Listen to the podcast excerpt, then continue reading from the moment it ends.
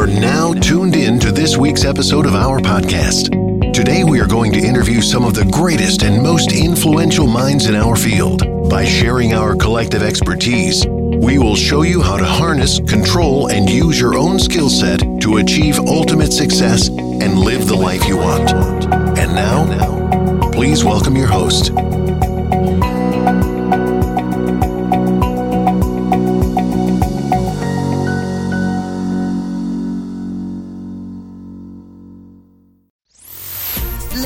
gentlemen, you are listening to Life Well Lived by Omobola Stephen. It's an engaging and enlightening talk show on life, relationships, and the business of life. Grab a cup of juice and just chill. Life Well Lived by Omobola Stephen. Live life, live fully.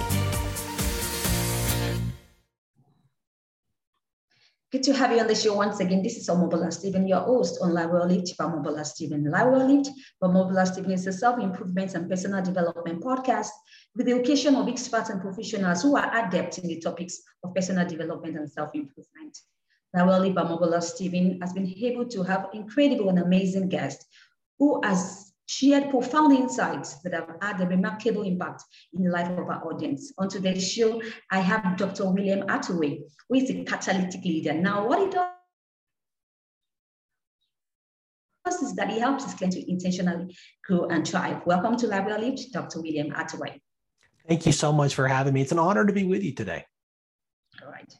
It's an honor to have you on the show once again, Dr. Willie. So um, the question is, how can we incorporate um, catalytic leadership in governance? You know, I think it's I think it's important to understand first what a catalytic leader is and where this comes from. Uh, in, in my brief chemistry studies when I was a pre-pharmacy major in college, I discovered the power of a catalyst. This is uh, something that you introduced to accelerate or to incite significant change or action that will have a profound impact. I think about that and I think about my studies of leaders over the last 30 plus years and my own leadership journey and the leaders that I've coached. And I think that's really something that the truly catalytic leaders would resonate with. We want to accelerate or incite significant change that's going to make an impact when it comes to governance, the, the whole point of governance is using your gifts, your experience for the benefit of other people right? You want to see significant change or impact that's going to positively impact a group of people, whether it's in an organization, a team, a department, a church, or a country, a community. You want to govern in such a way that is for the maximum benefit for the people that you serve. Well, as a catalytic leader, you're going to look for ways to accelerate change, to bring change that is going to be for the benefit of other people too often we see leaders who are leading in such a way that's for their own benefit, right? That's going to accelerate their own power or their own wealth or their own influence. That's not catalytic and that's not leadership. That's something else. Right. Now, excuse me, how about a situation where uh, a catalytic leader find him or herself, uh, a situation where he begin to ask himself, why can't we achieve what we want? Now, that's the deep question. So, how do you think this kind of leader should act when he's in this situation? I think the first thing any leader should do, particularly a catalytic leader, in a situation like that, where you wonder, why, why can't we make progress here? Why aren't we getting traction on this particular issue or this problem? You have to ask the right questions in order to find the right answers. And in order to ask the right questions, the first thing you have to do is evaluate. You have to look and determine what's happening, what's going right, what's going wrong, what do we need to change? How do we make this better? By asking the right questions, you're going to get to the right answers, but you have to listen. And so often leaders, they just want to talk. We just want to spout wisdom and knowledge. But it's through listening that we gain the knowledge that we need to solve the problem uh, too often c-suite leaders executive leaders senior leaders have trouble with this because they've stopped listening to the people who were on the front lines. But that's where the answers are. That's where the solutions are. So if if somebody is struggling and say why can't we get traction on this? Why can't we get this done? First thing i would recommend is listen. Listen and evaluate and ask the right questions. Right. Now okay talking about that um, you know, leadership is all about, you know, um, taking the lead, right? And you also expect that those you are leading, right, they are followers, right, in the true sense of the word. Now we talk about um, comparing organization leadership style and um, the catalytic and leadership style. Excuse me, do you think um, organization leadership style can serve people well um, when working at the community level? Sure. I think that, that leadership principles can be transferable no matter the context that you're in. So, organizational leadership style can certainly work in a community or a governance structure. But you have to understand that everything doesn't translate exactly. You have to contextualize based on the context you find yourself in. You have to say, what is it that this team, this department, this organization, or this community needs? And how can I bring the best of my experience and my knowledge and the knowledge of those around me to address that? Right.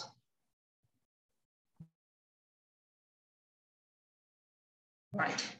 I would like you to talk about some strategies, uh, right, um, which can initiate a socially transformative leadership, right? Uh, now, yes, because we know that transformative leadership is the process of consciously accelerating the evolution of society. And now we know that we are in the age of change and the um, modern world. Now, um, bearing this in mind, can you quickly run through the strategies that can initiate socially transformative leadership, if possible? The, the first thing I would say there the first important thing I would say, the first strategy is to cultivate an intentional, teachable spirit in yourself. As a senior leader, you model what other people are going to follow, right? What you're, what, how you're leading, the questions that you're asking, what you're doing, this is what other people are going to follow, and this is what they're going to emulate. And so, by modeling, by cultivating a teachable spirit, you are saying, I don't know all the answers. I am a learner. And by approaching everything with a learning posture, with a teachable spirit, what you're going to discover is that's going to take you farther than if you pretend to know everything. Guess what? Nobody knows everything. Nobody knows all the answers to every question, every problem. We have to understand that and we have to acknowledge it and admit it to those we lead. They already know, by the way. we're not fooling anybody if we're pretending to have all the answers. But by modeling a teachable spirit, what that's going to do is infuse in your team or in your community an understanding of humility, an understanding that I don't know all the answers, but together we will discover them. Together we will make a difference and make an impact. That type of leadership, I think, is what's missing in the world. I think that's what's missing in our communities. And that is a strategy which, if employed properly, can make a transformative impact in the communities we live in.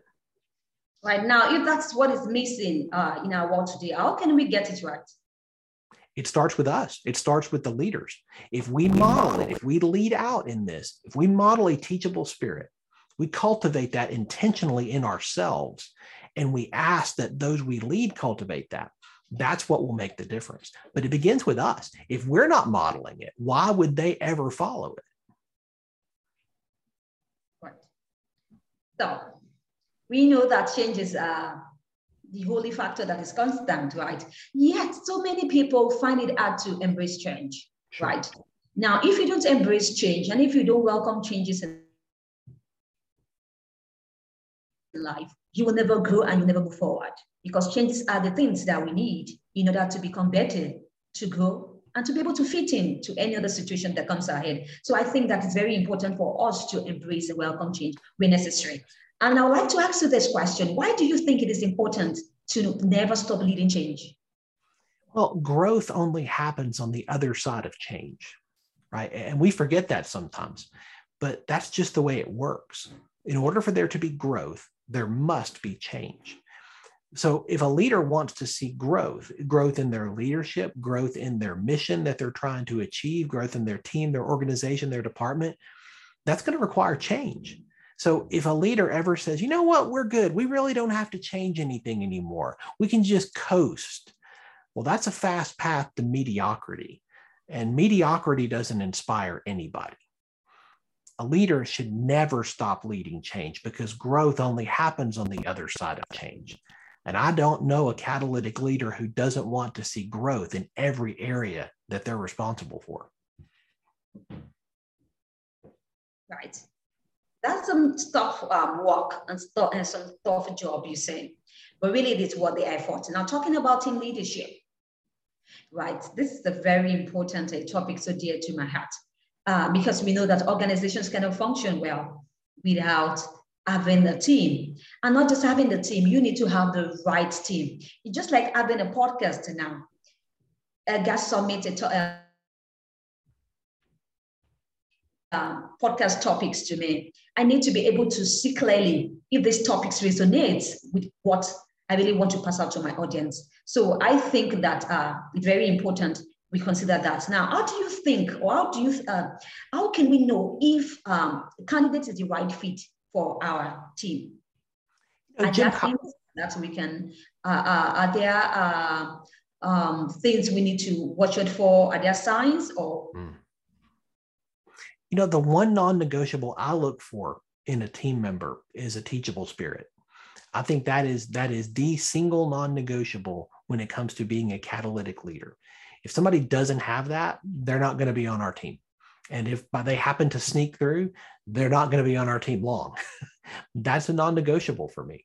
I think we have to look at the team we lead. And I think about Jim Collins. He's written extensively on this in, in Built to Last and Good to Great, and the importance of finding the right people to put on the bus of our organization or our team, but not just making sure we have the right people, making sure they're in the right seats on the bus. Now, in order to make sure that we have the right people doing the right things, we have to listen. We have to talk to them. And in my one on ones with all of my direct reports every week, I'm asking a lot of questions. I'm trying to get to know them because I want to make sure we have appropriately tasked them organizationally to accomplish what they are capable of accomplishing. I want to see them succeed. I want to see them succeed not just in their work, but in all of their life. That's part of my job as a leader to pour into and invest in them right? So I think that begins with when we're seeking people to be on our team, we have to ask the right questions. We have to see are they teachable? Are they coachable? Do they have the capacity to do what it is we're asking them to do? Do they have good chemistry with the rest of the team? All of these are questions that I evaluate and look at when I'm looking at people coming and being a part of our team. Right. I think uh, also we need to um, know first what we want right? Yes. Because if you don't know what you want, you know, then you get to attract the wrong thing. That's so right. getting to know what you want as, as an organization, right? Then you can be able to, you know, know the kind of person you want to, you know, invite on board. So I think that's also very important. Thank you, Dr. William Attaway, for your incredible insight on today's show. Um, do you have any projects you're working on? Yeah, you know, I just published a new book earlier this year, and I would love to give your listeners a chance to get a copy of that book for free. Uh, if you go to catalyticleadershipbook.com, uh, you can get a copy of that for free. Uh, just plug in your email address and your name, and we will make sure we get that right out to you. If you're in the domestic United States, you can pay shipping. We'll get you a hard copy of the book. If you're outside of that, you can get a free digital copy of the book. But either way, I want to get this into as many hands as I can because this is a summary of what I've learned over my leadership journey and the benefit of coaching so many leaders over the last 20 plus years. So, uh, so we're looking forward to that. Right. I um, I'm wishing you the best of luck in any project you in the, uh, you're uh, venturing into, Dr. William. Thank you so much. It's been an honor to be with you today. All right, such an honor. So do you have any parting word you like to share with my audience? I'm sorry, I lost you just there. Do you have any parting word you like to share with my audience?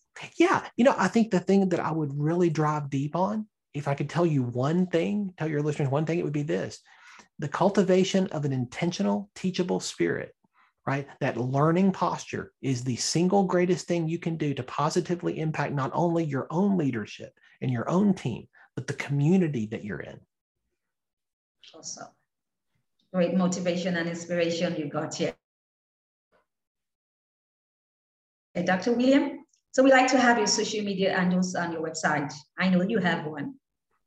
Absolutely. Uh, you can find me on LinkedIn, uh, William Attaway. Uh, you can also find me at catalyticleadership.net to find out more about the coaching and speaking that I do. All right, great. We'll be on the lookout. Thank you once again, Dr. William Attaway, for your time on the show. I really appreciate you.